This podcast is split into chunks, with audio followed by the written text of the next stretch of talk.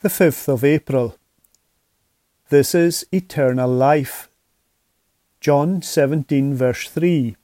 And this is eternal life, that they may know you, the only true God, and Jesus Christ, whom you have sent. The words eternal and everlasting both mean the same thing, but for us to understand them can be quite difficult. We think of something that is everlasting as going on and on forever. In a sense, that is quite true, but in Psalm 90 we read that God is described as being from everlasting to everlasting. That means that there never was a time when God didn't exist. He is the eternal God, the Creator, who brought all things into being, including time itself. So God isn't affected by time. He's always present. Eternal or everlasting is a word that uniquely belongs to God.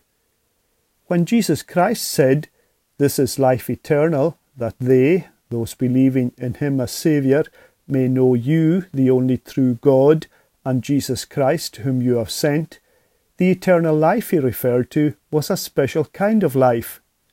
Not only does this special life last forever and ever, it starts here and now when a person comes to trust in Jesus as his or her Saviour.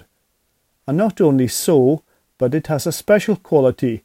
It has something of the very life of God Himself in it, so that when a believer in Jesus dies, he or she will immediately go into the very presence of God to enjoy this eternal life in a fuller way that will be pure joy, holiness, and perfect praising, fitted for the presence of God Himself.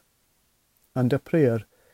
Dear Lord Jesus, I thank you for the gift of everlasting life. Amen.